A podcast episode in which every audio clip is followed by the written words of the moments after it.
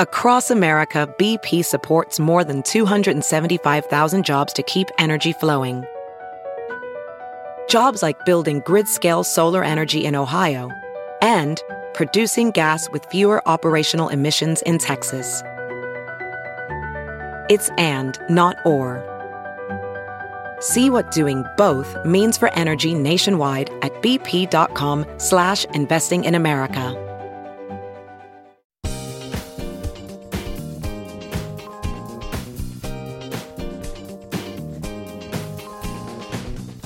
Friday, October 14th, and thanks for joining us for another Ben Joravsky Show, brought to you in part by SEIU Healthcare Illinois, Indiana, the Chicago Federation of Labor, the Chicago Teachers Union, and Chicago Reader. Chicago Reader for everything there is to know in the city of Chicago where to go, what to do, what to eat, what to drink, and every now and again, what kind of jazz cabbage you can find at local dispensaries in the city. And also columns from your very own Ben Joravsky. Make sure you check it out. Chicago Reader, chicagoreader.com. And if you want to help the show, it's super easy. Just go over to uh, chicagoreader.com forward slash Joravsky. J O R A V as in victory, S K Y. Hello, everybody. Ben Joravsky here. We're calling this JB Pritzker Polling Well Friday. Man, that is a mouthful. Yes, indeed. A poll just dropped. That's the sound of the poll dropping. I saw it in today's Sun Times, or maybe it was WBEZ. I cannot remember, ladies and gentlemen. It was a new, it was a joint effort. WBEZ and the Chicago Sun Times. You know they are uh, affiliated these days. Uh, they're owned by the same bunch. Um, anyway, a poll shows JB Pritzker comfortably ahead, 49 to 34. I'm doing this off the top of my head over DB Bailey, the downstate MAGA man, uh, and uh, this is a legitimate quote unquote media poll as opposed to a poll released by campaigns. And this is kind of an interesting little tactic and strategy. I'm not quite sure we, uh, I don't believe I've ever talked about this before. I find this kind of fascinating the way polls are used by campaigns to send out messages. We are bombarded constantly by propaganda during uh, election season. Just uh, my general recommendation is to never believe the bad stuff uh, one campaign says about the other, and never believe the good stuff they say about themselves when you get a piece of literature in the mail.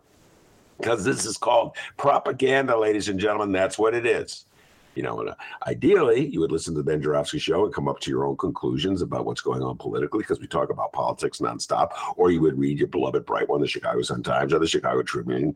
Uh, stay away from the editorial pages; it's so toxic over there. But uh, and uh, you know, whatever news outlet you want that you believe is uh, more or less objective. You know, they're, they're not just shoving propaganda down your throat. But uh, polling was supposed to be a barometer of what was going to occur in the election. Just it, strategists obviously use it uh, to uh, tailor their campaigns, figure out where they're weak, where they're strong, where they may spend their resources, and the as the campaign unfolds, what kind of themes to hit hard on. So, for instance, uh, the Republicans discovered in their polls and their internal polls that people were concerned about crime, uh, and so they've been hammering hard at crime. They probably would have done it anyway because it's uh, always a favorite of Republicans to try to scare the hell out of people uh, with crime, but they've been hammering hammering it hard, and it has been successful. The opening question in the de- gubernatorial debate last week began, and I'm paraphrasing. Polls have showed that the number one concern of about 47% of the people uh, in the state of Illinois is that crime will rise because of the Safety Act, which is the act that was attempt to reform criminal justice. What do you think about this? And they asked both candidates that. And my point was 47% cite uh, the Safety Act as a danger because they've been hammered over the head quite successfully. Bam, bam, bam. That's the sound of the hammering on the head by Republican strategists for working on behalf of Darren Bailey to scare the hell out of them with the Safety Act. So, duh, the propaganda campaign worked out, and you saw their example. You saw that reflected in a poll. And then J.B. Pritzker had to duck and dodge with his answer instead of defending the Safety Act. He kind of was evasive on it. Darren Bailey frothing at the mouth, so excited. You know, wow, there was more crime in Chicago. That means well for my campaign. Weird system we have. Anyway, so that's an example of how polls are used tactically in a campaign strategically. But there's also the horse race aspect of it who's up, who's behind. you know, and so uh, the, the public as a whole has uh, learned uh, to uh, study polls as it's just sort of like in, anticipation of what to follow. And if you're a diehard Democrat and the poll is close, closer than you want, you get nervous. Oh, I'm so nervous. Dems are different Republicans. Republicans never get nervous. Republicans think that the poll is flawed. They go, oh, well, you know, polls don't accurately indicate how people are going to vote. So they always think they're going to win even when they're behind. Democrats think they're going to lose even when they're ahead. That's the story of those two parties. Dems live in fear. We cower in the shadows. I'm so scared. so, Bernie, you're talking too much about inequality. Stop talking about inequality. It's going to scare liberals. Dems, you are a trip. So Republicans like like to boast about how they're doing in a poll, uh, and then they just ignore when the things are doing well, and they just ignore it when things aren't doing well. Oh, that poll doesn't know. Uh, and so, an interesting tactic by Darren Bailey's uh, supporters, they've been releasing their own polls. I've noticed this. I haven't really talked about it on the show because I don't believe them. Like, that's just propaganda. And the release, it's, it's like a convoluted poll when they release it. It'd be like, well, our poll shows that uh, J.B. Pritzker used to be ahead uh, by a combined margin of 15%, but now if you add up every single poll in the state, it's only 5%. And then they text me. This is another thing Republicans do. They love to trash talk. They'll text me, Ben, did you see this poll? I'm like, it's like propaganda. That's like saying, Ben, did you see this campaign flyer? Why would I care about a campaign flyer? It's just propaganda. Why would I care about a poll released by a campaign? It's just propaganda, ladies and gentlemen. And I'm not quite sure why the Republicans do that. Oh, no, I just figured it out. I know.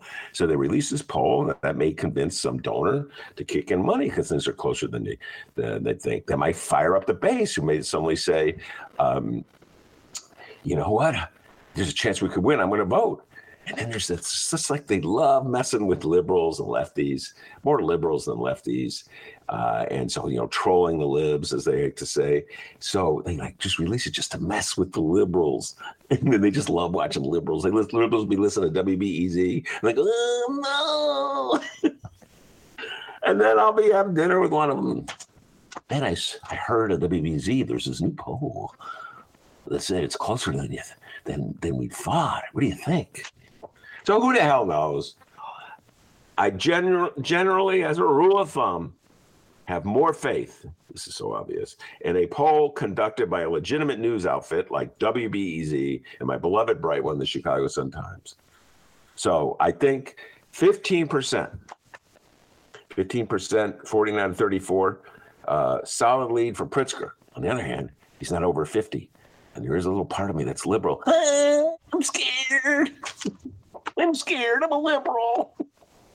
All right, that's enough on the polls for the moment. I could go on and on about it. Without further ado, I'm going to turn things over to my partner in crime here, the man, the myth, the legend. No, I'm not talking about Dr. D, and no, I'm not talking about Miles Davis.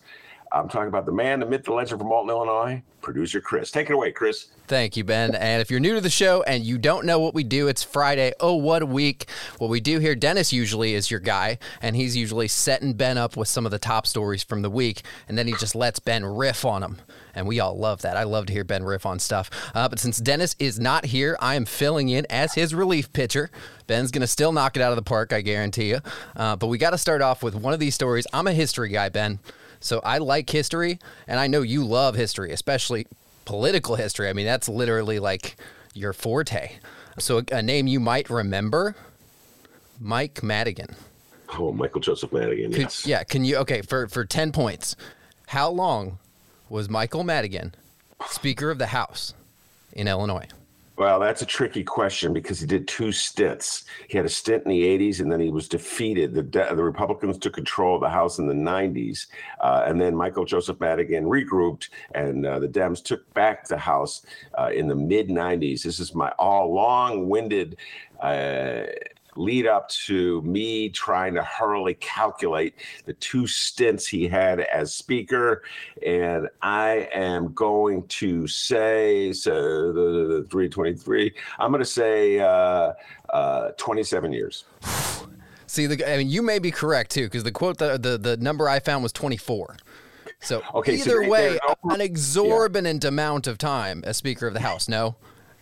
Yes, it is, uh, and I don't know where, where, where that source is, but First of all, I'm not absolutely sure it was 27. What I did again, ladies and gentlemen, he had two stints, one in the 80s, one in the 90s. So I added what I vaguely remembered was his stint uh, in the 80s to what I thought his stint was in the 90s. I could be off, but it, let's just say it's 24. Yeah. That's a long time. Okay, that's a quarter of a century, ladies and gentlemen. Uh, that's a long time in any uh, in any political uh, field, but particularly Speaker of the House, where every single piece of legislation comes through the House and the Senate. So he he has a hand on it. If you want anything, if you want anything done in the state of Illinois, no matter what if you're a business person, if you're a lefty, if you're a unionist, if uh, a union person, if you believe in gay marriage, if you believe in abortion rights, if you're against abortion rights, if you're for criminal justice reform, no matter what, your legislation will go in front of Michael Joseph Madigan, and more likely than not, he will ask you, okay, you want your legislation? What will you do for me? That's how Michael Joseph, very transactional man, Michael Joseph Madigan, and 24 years. Let's just say it's 24 years, Chris. Okay, let's, call it, let's call it 24. But this week, out of the Chicago Sun Times, we get a story: new charges filed against Mike Madigan as Illinois agrees to pay a 23 million dollar fine. The utility has also entered into a so-called deferred prosecution agreement with the U.S. Attorney's Office, similar to the deal cut by ComEd when the feds charged them with bribery more than two years ago. Oh, I know you want to talk about bribery, Ben. I know you want to talk about Illinois politicians. Take it away. All right, very good. Yes, this story broke. Uh, this is the first thing I saw when I woke up this morning, ladies and gentlemen. A, a friend of mine sent me the text. Uh, can you believe this? And uh, Michael Joseph Madigan is still coming after him. Still, the feds are still uh, uh, trying to put him in uh, prison, federal prison, for the way he ran the state of Illinois. so yes, there was the ComEd scandal uh, which broke about three years ago. We talked about it endlessly in the show, and now there's the AT&T scandal, very similar. Two mega corporations, again, needed legislation passed in Illinois. All right, so you got to come before Madigan with your proposal, with the bill you want. In this case, AT&T, the phone company, wanted to get rid of landlines, the obligation to have to pay landlines. was a controversial bill. Even I've got rid of my landline, by the way. I just want to point that out. Uh, even old Ben has gotten rid of it, but there's a lot of people who love their landlines. You know, they don't want to go the way of uh, either they can't afford to or they just don't want to deal uh, with a cell phone. So, a very controversial bill comes before Madigan. AT&T wants to get out of the business. Uh, Michael Joseph Madigan is essentially saying, allegedly, "What are you going to do for me?" Okay. And in this case, what he wanted done allegedly, all right, I'm to put that allegedly out there. These are allegations. Uh, so what what he uh, wanted uh, to be done is that some of his cronies would be hired as lobbyists. This is very similar to the ComEd case. So AT and T, by paying a twenty three million dollar fine, is essentially uh, admitting, acknowledging that they gave something of value to a public official, and that's wrong because, as Chris says, giving something of value to a public official is a fancy way of saying they did a bribe. They bribe. They they essentially told Michael Joseph Madigan and let him know that uh, they would hire his cronies as their lobbyists, and in exchange, he would allow this bill to come before the House, and maybe he would twist a few arms to pass it. So that was just the mentality of Illinois politics for years under Madigan. I was very critical as a lefty of Michael Madigan because he had no ideology. It was all transactions with Michael Madigan. I was very critical until the Rauner years when he all of a sudden, out of nowhere, found his working class roots and became a union supporter and battled Rauner on the issue of collective bargaining rights. And I, I had to tip my hat to him because I felt that that was a stand he took that was very important uh, and protected union rights in the state of Illinois until the very existential threat of Rauner and the corporate right had passed when J.B. Pritzker defeated him. Battle of Billionaires, 2018. And Rauner retreated. Now he lives in Florida, where he supports Ron DeSantis. So I credit Madigan for that. But before that, I watched Madigan in operation, and I know this is how he would operate. This is how Michael Madigan would operate if you were a lefty. Okay, so we see how he operates if you're a corporation. If you're a corporation, uh, he would say, "All right, huh? Let's throw it around, huh? Throw it around a little bit." And you would hire allegedly, and then he would want you to hire his lobbies. He would want proof that you had uh, sufficiently kissed his ring, and then he would allow your legislation to. Go ahead. If you were a lefty, what he would say to you is, "Well, uh, let me see. Show me what support you have." In other words, I am not going to lift a finger for you. I want you to do all the lobbying for me. You are representing some lefty cause that'll make the Democratic Party look good to progressives and lefties, but that doesn't really put any of my guys on any payroll. That doesn't improve my property tax business. That doesn't make me a richer, happier man. I don't really care about your lefty legislation. You, here's a phone, Here's the phones make some calls, twist your own arms, line up your legislation. And when you come back to me with 60 votes demonstrated that you have, well, then I'll release your legislation for a vote. And you know what? Maybe if I think it's in my best interest, I'll vote for it. So that's how we treat lefties. My poor beloved lefties, like we be calling state reps. They can be very squishy, by the way. You think aldermen flip flop? State reps could tell you, oh, yes, I'm with you. And then all of a sudden, you don't hear from them again. They drop you. They're not with you because the other side got to them. So that's why Illinois didn't progress as fast enough as I would like on things like minimum wage, a progressive tax. We're a disgrace on progressive tax. We all know that. Michael Joseph Madigan had no ideology other than Madiganism, helping Michael Joseph Madigan, which really isn't an ideology, it's more like self help. So, yes, these allegations, these federal allegations, uh, are a reflection of how he dealt with corporate interests in the state of Illinois, as opposed to how he dealt with public interests in the state of Illinois and how he dealt with lefty interests in the state of Illinois. And again, as Chris pointed out, he was in charge for 24 years or so.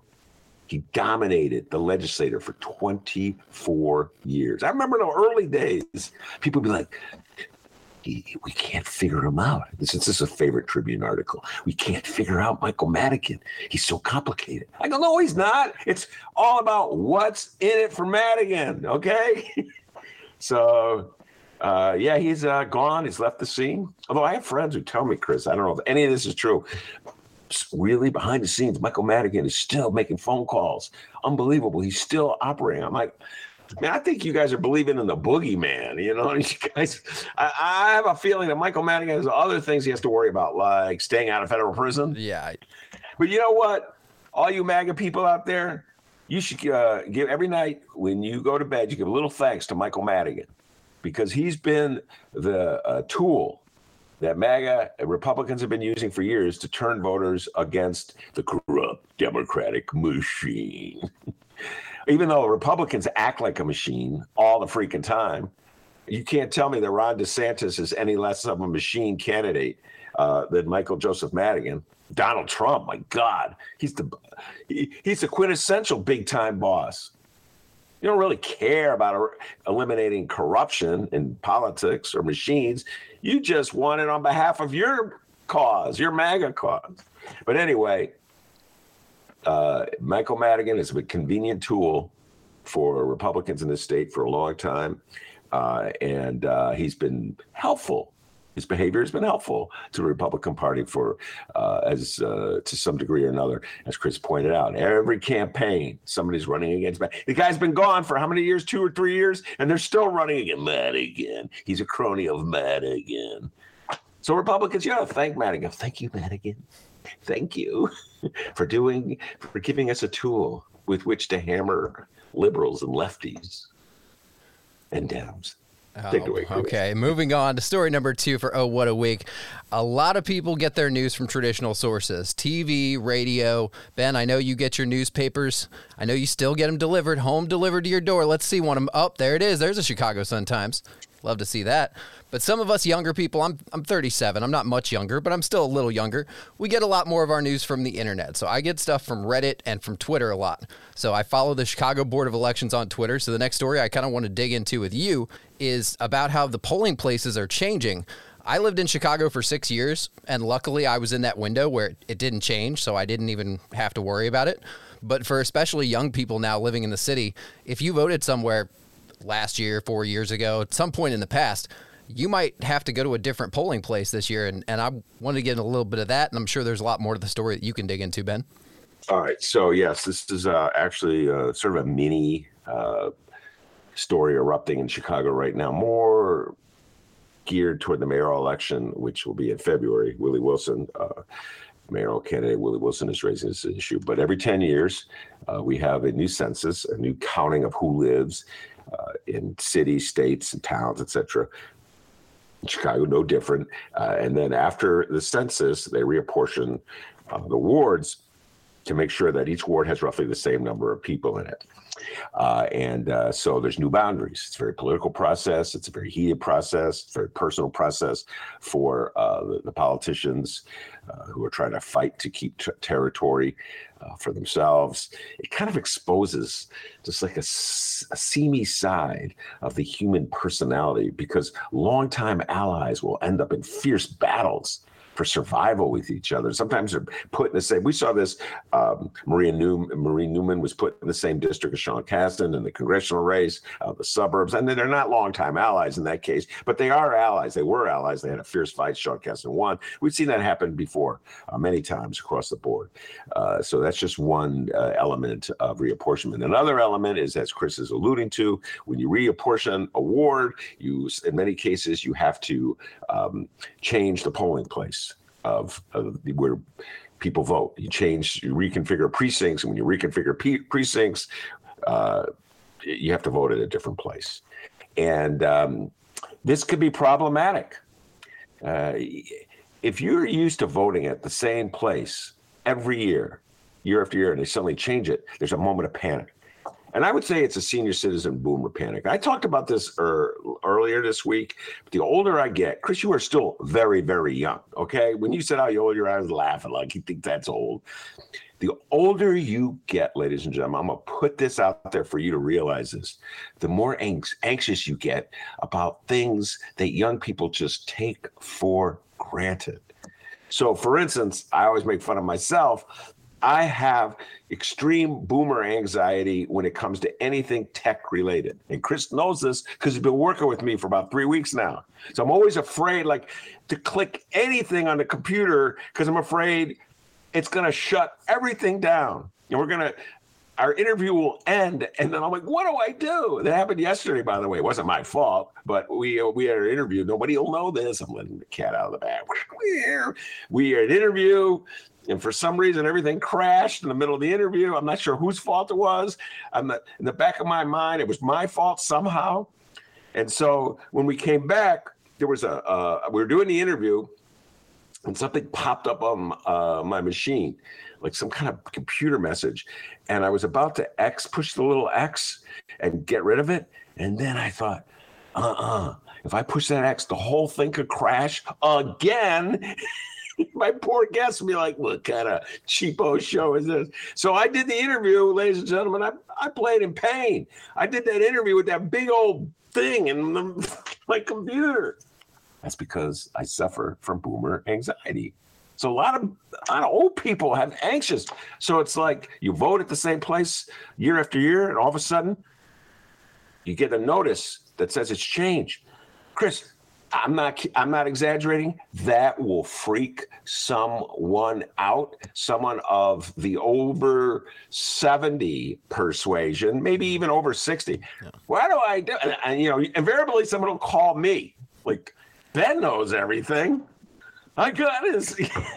I'll get a call. You're like, first of all, I'm not the Chicago Board of Election Commissioners, but I'll get the call property taxes, tips, voting rights. I'll get a call from some friend. I I got this notice. Uh, or the word, oh God, they hear it on BEZ. Then they get so scared. Or GN. I heard on WGN this news story. If you get that many calls, imagine what happens when David Orr gets home. I'm sure his machine oh, yeah. is like ridiculously overflowing with like, what's going on? Yeah, David Orr, the old clerk. Yeah, who's changing it. So they do this consolidation. It freaks everybody out. Uh, but there's also you know, uh, I, I'm against the consolidation. And I listen to the, both sides of the discussion and the debate. I'm like, how much money are we actually saving? You know, by consolidating, I don't know if that much. On the other hand, you're freaking everybody out. You know, it's just, and then every, here's the, the favorite. This is what people who make change like to say to people who are freaking out over change. Change is hard. change is hard. No, it's not affecting you. It's easy for you to be so smug about change is hard. That's what our mayors say when they do something really unpopular. Change, Rahm used to say though, change is hard. oh my goodness. You know what? Rahm's got a freaking post box. I always wonder about this. Like Rahm, where he used to live, he live there. He's in Japan anymore. Stop a post box, right? I'm always wondering about that. You know, talk about consolidations. One of the consolidations I had to deal with uh, 20 years ago was the elimination of post box. You know, you know, they got rid of them. They scaled back. You know, fewer and fewer uh, people using the mail. I understand. I'm like, how is it that he's got a mailbox literally like hmm, like within a half a block of his home. Isn't that funny how that works? Change is hard, but not too hard if you got a mailbox right down the end of the street. So anyway, I, I I'm sympathetic to the argument that Willie Wilson is making that somehow or this is voter suppression.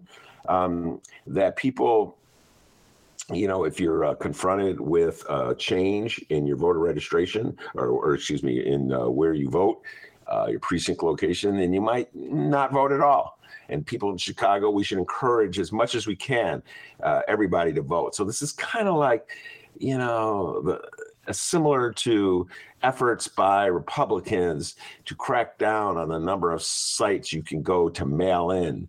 Uh, to drop off your ballot. You know, you just make it that much harder or more difficult uh, for people to uh, know where to vote. So maybe they won't go to vote. And uh, I'm not saying that's what the uh, Chicago board election is doing, but it could. I mean, if they're doing it intentionally, I'd like to. I need more evidence of that. Uh, like when it comes to Republicans in the South, in Texas and Georgia, not just that, or in, in Wisconsin, I could see a direct benefit that they would accrue by getting rid of reducing the number of voting sites or uh, getting rid of drop-in ballot sites. I could see a direct benefit they're going to get from that. Everything they can to uh, minimize the Democratic vote helps them. And they don't do the same kinds of changes in areas where Republicans do well.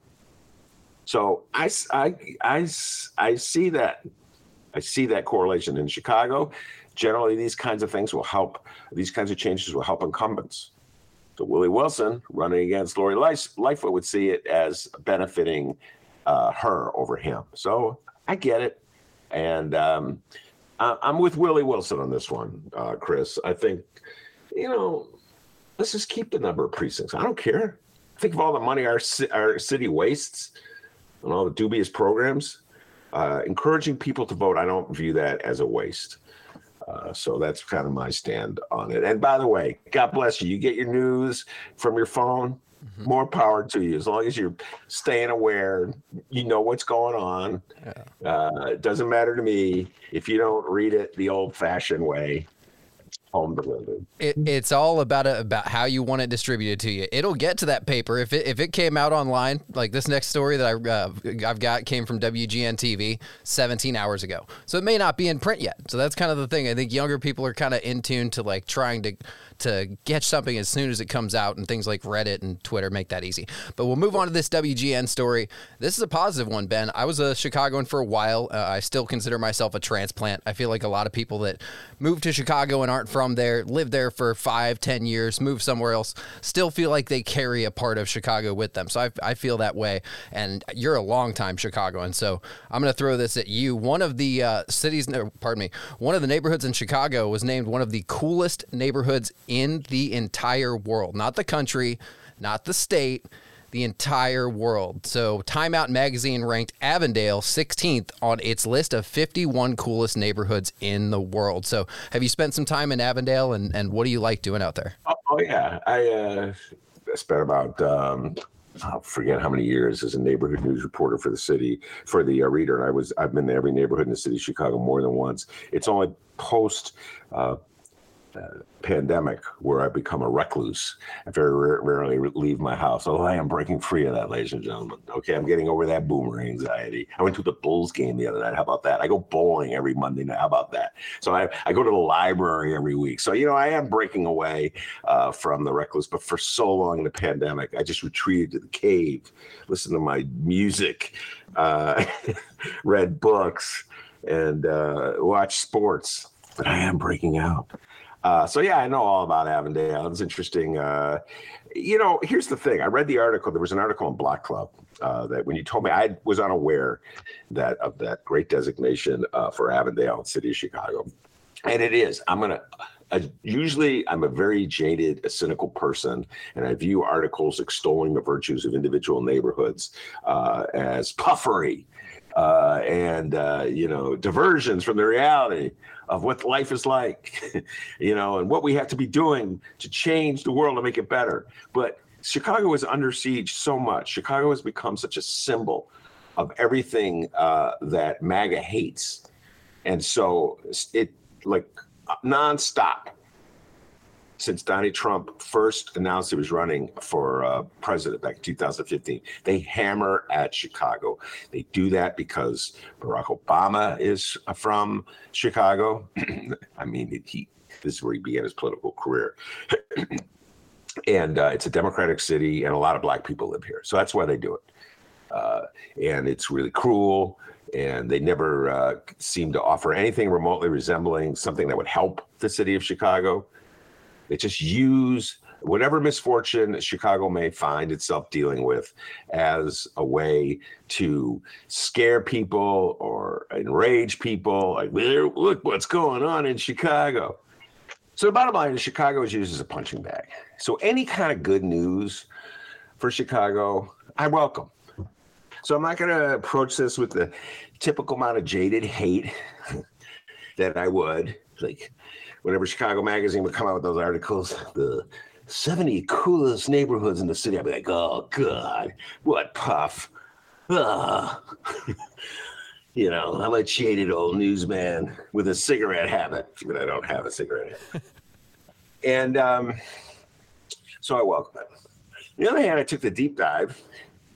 Here comes the geek. Here he comes, ladies and gentlemen. I took the deep dive into the story about Avondale. And the reality is that our crazy system of property taxes. I know people are like, how can he get to property taxes from this? That's that's that's his genius, ladies and gentlemen. But just follow me. Our crazy system of property taxes will essentially annihilate whatever is cool about Avondale. Like it annihilated whatever was cool about Lincoln Park or Lakeview or Wicker Park or Bucktown or any other neighborhood that is gentrifying. And I think what like is quote unquote cool, and I got in quotes about a neighborhood, is that moment where like the old people who lived there with the old culture that existed in the neighborhood is infused with a new culture of people moving in. And it's just kind of that mix and it, it, it's it's a short-lived mix because sooner or another, sooner or later, the new people moving in will price out the old people, and so you won't have the cool culture. It's called gentrification. It's it's the goal of city planning. It's what our mayors, if they have any goal, which they probably won't state, it's the policies. It's the uh, policies they've been pursuing since the '90s when Daley took over move poor people out of Chicago, bring in wealthier people, make Chicago a uh, a wealthier city. That's that's their plan, and their chief tool is a rising property tax. And I saw this, Chris. Uh, I go to LA a lot because my kids live in LA. I'm going to write about this. I haven't I haven't ref, uh, written about this yet, but I've discovered just because I'm curious guy that Los I go to Los Angeles and start reading about how Los Angeles works. And Los Angeles uh, has a form what they call acquisition-based property tax. So that means your property you pay your property tax is based on how much you purchase your home for. So if you purchase your home, if you're a Chris and you purchase your home in 19, let's say 95. All right, let's just say this, Chris. In 1995, you bought a house and you paid $100,000 for it. I'm just making this up. Today, that house, because of gentrification, is worth a million dollars. If you bought that house, that if you bought that house when it was worth $100,000, the property tax man in Chicago would think you have enough money to buy a house for a million dollars, even though you don't. And your taxes will be that much higher because the property tax assessment is based on what the most recent home sales are. In LA, your your assessment is based on it's frozen at what you paid for the house. So you paid hundred thousand dollars thirty years ago. You're still paying a, a assessment. Your, your assessment is still hundred thousand dollars that reduces the amount of taxes people pay. And as a result, neighborhoods don't gentrify as quickly. Yeah. So this is how a nerd turns like a feel-good story about a groovy neighborhood on the north side of Chicago into a nerdy discourse on property taxes and gentrification. Anyway, so congratulations, Avondale. Any good news is good news. And we'll move on to another neighborhood in Chicago that's not getting as much recognition as it should, especially from politicians. Ben, you talked about this on the show with Dixon yesterday. Belmont Cragin voters feel like they're being left behind or that they're not being represented properly. I, I, guess I would say this came out of the uh, Chicago Sun Times, and I just want to hear you riff on this because I know you, you talked about it a little bit yesterday, but we only got like a short five minutes, so I'd like to get a little bit more on this story. Belmont Cragin resident. So the Chicago Sun Times for the last month or so have been sending uh, various reporters out uh, to communities throughout the state of Illinois on the eve of this election to sort of profile the uh, the views of voters. What are, what's on voters' minds? Uh, how do they view uh, the government? How do, how representative is government for them? Do they feel alienated, left behind? Do they feel represented? Uh, and to a large degree, the reports that have come out from the various um, towns. There was uh, one from downstate Illinois. There was one from Waukegan up north, and now they have one in Chicago. Uh, have reflected a similar lament, which is somehow or other the, the voters feel left behind. It was interesting. The voters in uh, downstate Illinois blamed it on Pritzker and Democrats. They go, well, they all they care about is Chicago. They're very specific. Uh, in Waukegan, as I recall, there's just this general a feeling that nobody cares about us whatsoever. And that was a similar feeling in Belmont Cragin. Like people didn't even know who their state reps were, their state senator, their alderman. They were like walking around confused. I yesterday in yesterday's show uh, did a typical boomer thing and just was really irritated at the ignorance of voters. And uh, Dixon uh, chastised me, as millennials will do when I do this. Millennial activists, I'm too hard. You got to learn to talk uh, with voters, Ben, not talk to voters. So I feel like, uh, you know, there's a certain amount of pandering that goes on to voters. Uh, like voters' ignorance is excused as a byproduct of the system. We, I talked about this at length when there was a corruption case. Uh, Alderman Patrick Daley Thompson was convicted on corruption charges. The alderman of the 11th Ward, the grandson of Mayor Richard uh, J. Daley. And one of the jurors, a 30 year old woman from the suburbs, says she never even heard of the Daleys until she was asked to be a jury on that jury. And I was just like, it blew my mind. I'm like, how could you go through life in the Chicago area and not have heard of the Daleys? And invariably, I was the one criticized.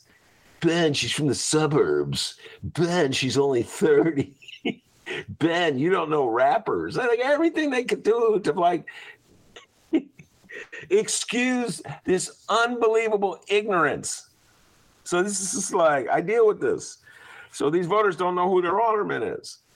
And I'm like, how could you go through life? It's just like I guess I'm on a different planet and not know who your official is, your alderman. I mean, and there's a lot of answers for it that have nothing to do with people, you know, gerrymandering of districts, et cetera, and so forth. So that was my theme yesterday. I got a phone call from a politician, not a politician, a, a political uh, activist from that area who's worked on many campaigns, and he was livid. I was driving to my friend's house last night to go watch the Bears game. My, this other guy came on Kevin, we'll call him because that's his name. And he was like, those, don't they know this, that, and the other? He talked about all the initiatives that local aldermen and politicians have made for people in the area. You know, like uh, community centers that have been built with public money.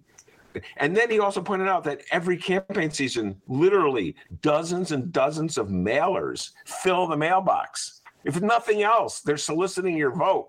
So how could you not know the names? Like, oh, I guess you just don't look at the mailings and then you complain.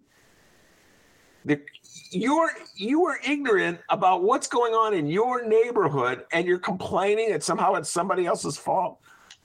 I mean, it's like me complaining that I don't know who uh, the the number one show trending in Netflix is. Well, it's because I don't pay attention to any entertainment news. You know what I mean? It's like nobody Netflix is not accountable to come to my house. Ding dong. Uh, ben, the number one show on Netflix right now is whatever. So it's just kind of a a weird attitude. Uh, and you know, a sense that voters everywhere are upset. There's a lot of reasons to be upset if you're a voter with the way things are run in the city of Chicago or anywhere. A feeling of helplessness as if you really follow stuff.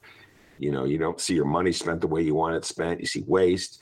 Uh, you know, maybe you don't like the policing policies of the city. Maybe you you're like Nick Sposato and you don't like all the settlements the city. There's many reasons to be critical but just this like general notion that somehow or other government has failed you because you're not paying attention. I don't buy that. That to me is pandering to the voter. That to me is, oh, good voter. You're ignorant. You don't know anything. The one dude it still kills me. He got he's definitely not. He calls himself a Democrat. This guy from the article. Definitely not a Democrat, but he's he's definitely a Democrat, but he's not voting for Pritzker. That's clear. Okay. Doesn't say why he doesn't like Pritzker, just not voting for him.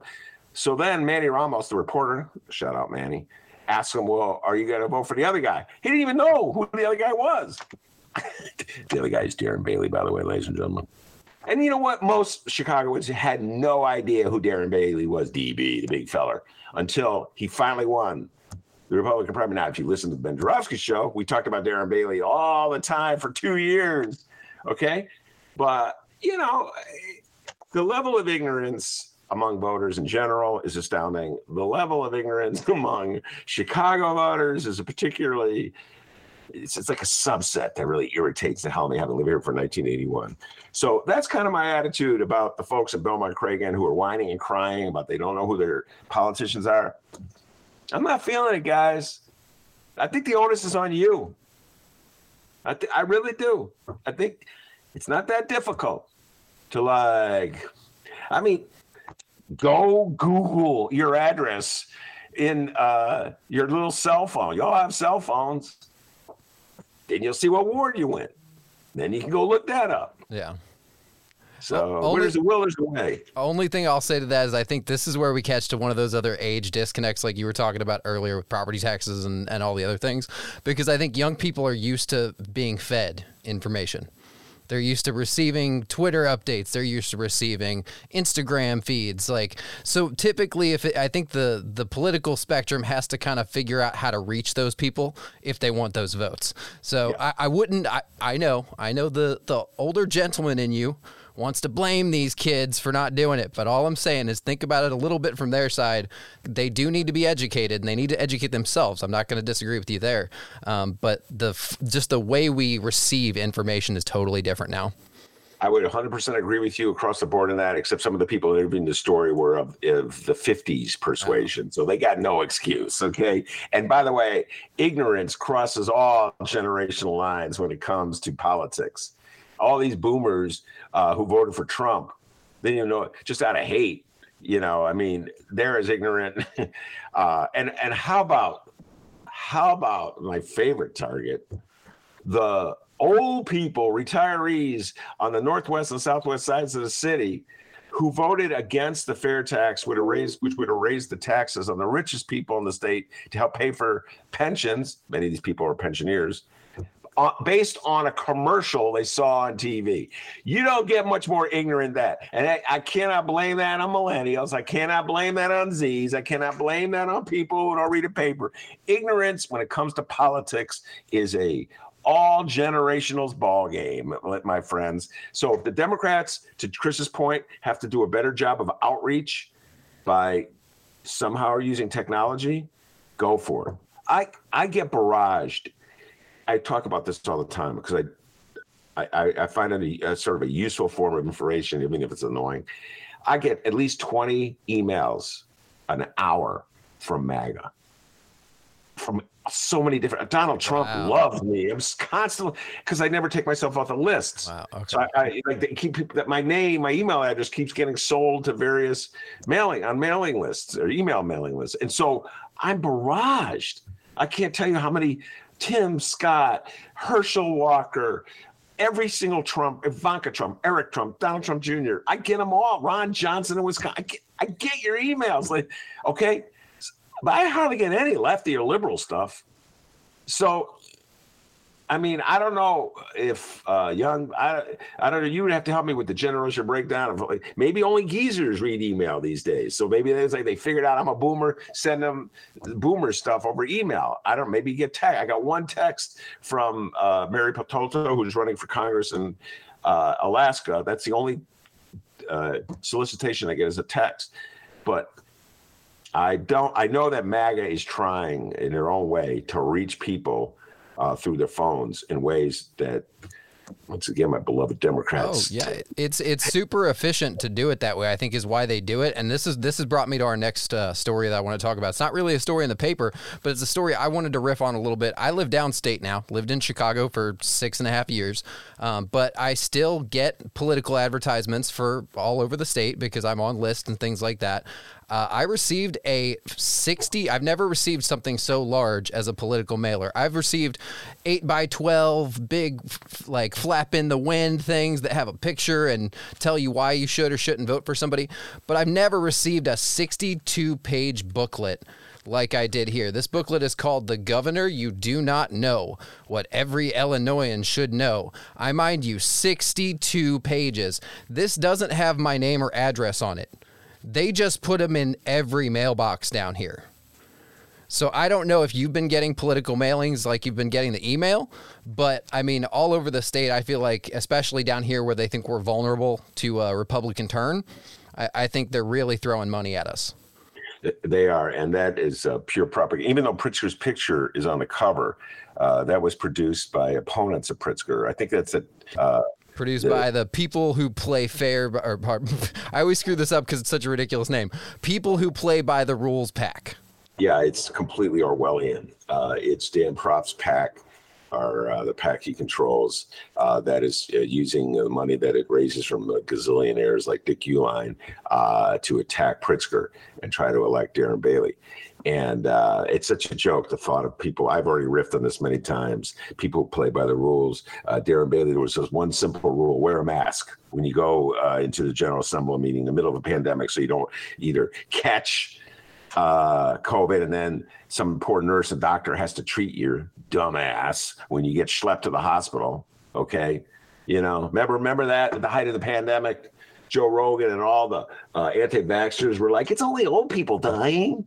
It's only people with asthma. You know, it's only people at risk. It's like nature's way of culling its most vulnerable people. I kind of had that really like cold-hearted attitude, like scoffing at other people dying. And then when Joe Rogan got sick, oh my God, they brought every freaking doctor to his house. Don't bother sending him to a hospital. Get him to the hospital. Give them every freaking pill that could remotely help they thought, you know, even the horse pill. Okay. So it's like when when when it's other people, it's like, ah, let them die. This nature catching up. Cullen, the, the people we don't want anyway. But when your butt gets COVID, Rudy Giuliani, Donald Trump, Joe Rogan, it's like all hands on deck. Save this man. So uh, anyway, you know, DB didn't wear a mask because his liberty not to wear a mask, his right not to wear a mask. But it was the rule, DB. I thought you played by the rules. Oh, I see. Some rules you play by, other rules you don't play by. Huh, I get it. Very interesting. So it's pure propaganda. Anybody believes that junk? Whatever.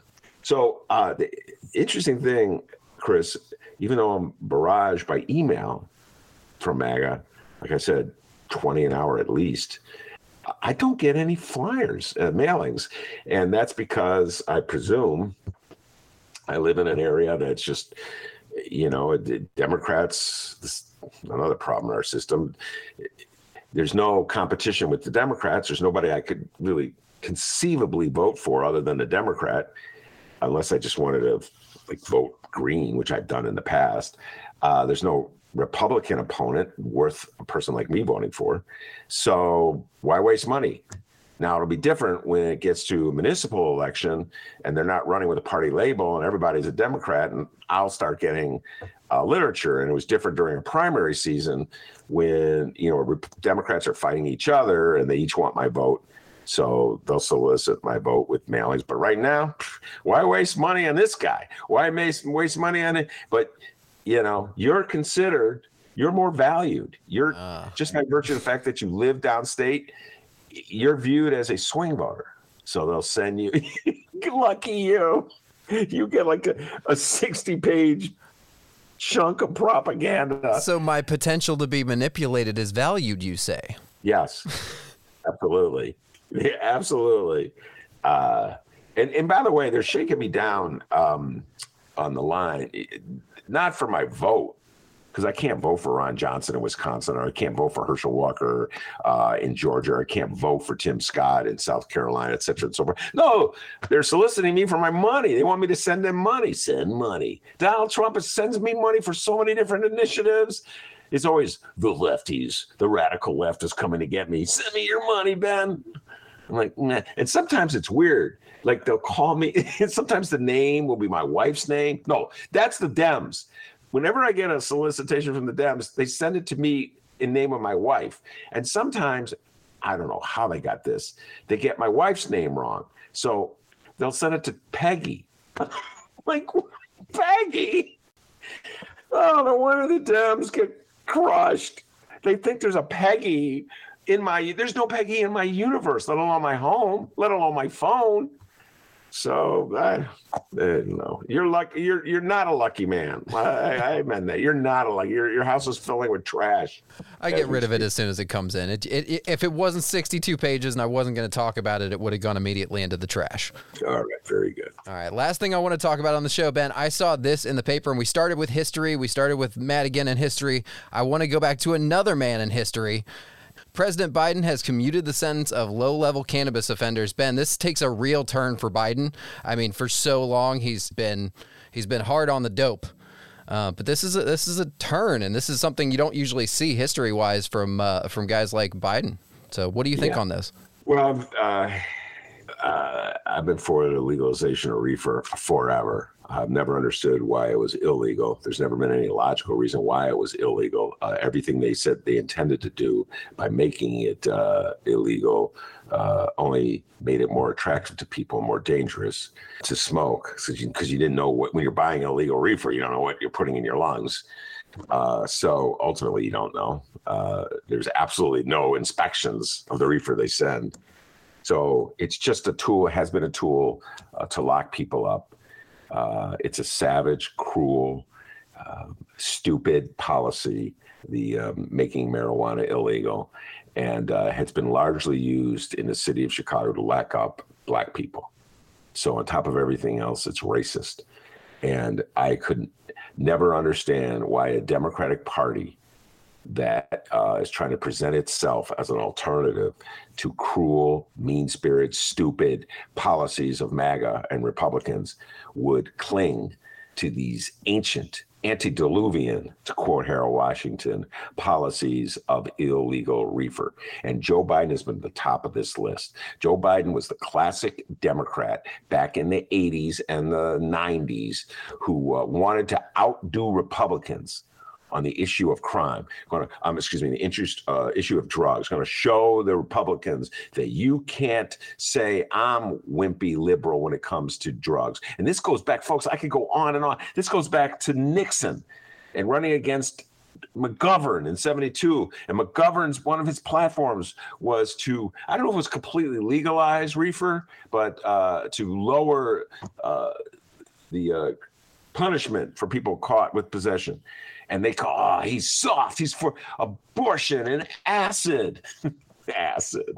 So Democrats, uh, when when Nixon wanted a landslide, move right. We're going to show you. It was so stupid. They were hurting Democrats. And it was a really dumb, cruel policy. And Joe Biden, I don't understand why he clings to this day. So this effort that uh, which I welcomed because I welcome any softening of attitudes toward reefer. So I did welcome it, Chris, as did you. I know, uh, but this is like such a little mini step because the number of people affected is minuscule compared to the number of people who are still in prison, and the problems caused by the fact that marijuana is illegal uh, as a federal law. It's against federal law, and so this is. It's not only the right thing to do, it's the issue that will help Democrats. You talked earlier in the show about the Democrats' weak attempts to reach out to people your age, your generation, millennials and Zs. Who else? Most of them are smoking reefer. I don't know about most of them, but a lot of them are smoking reefer. This would be a way to do it. Just one mini way. And his reluctance, his reluctance to take a libertarian approach in this, I just baffles me. And it's like this mini step. And you know what? I'm I don't want to get too personal with this for Joe Biden, but Joe Biden's son, Hunter Biden, really struggles with addiction. The Republicans use Hunter Biden as a punching bag. And the other day they released this tape. I don't know how they got it of Joe Biden leaving a message on his phone for Hunter Biden saying, Son, I love you. You need help, son. And I forget what addiction uh, Hunter Biden had. I don't know what it was, but it, it was beyond marijuana. You need help. So the dad, who's he wasn't talking about sending his son to prison. He wasn't talking about that kind of help. He was talking about therapy, doctors, treatment, getting off the drug, going on a 12 step, whatever, whatever it was, he was, you need help, son. He wasn't saying, I'm bringing the feds in to lock you up. So the, the guy who approached this issue with, when he dealt with his son, is nothing like the man who approaches his position, position as a public official. So the laws, we got to be tough. We got to be tough with drug offenders. They're committing a crime. They're sending a bad message. I'm like, that is some sick twisted thought. Everything our society, attitude our society has toward vices is so inconsistent. It's such a mixed message. I talk a lot on this show about the gambling industry in Chicago, the gambling industry across the country. I know so many of my friends are hooked on on-site gambling, sports betting man, their fantasy football leagues are a form of gambling, but there's they are betting parlays. Man, I got a great parlay. Look at it. They're always telling me about the parlays they got. You know, you know how gamblers like to brag about the bets they're making. You know what I mean? It's like me bragging about the Bulls head I just bought. I got another great Bulls head. I got like 12 Bulls heads. So why is that acceptable? Even though it's an addiction that can destroy families and lives, but reefer is not. You know, why is drinking acceptable, but reefer is not? I mean, you ever been in a bar with a bunch of drunks? Some of them packing pistols?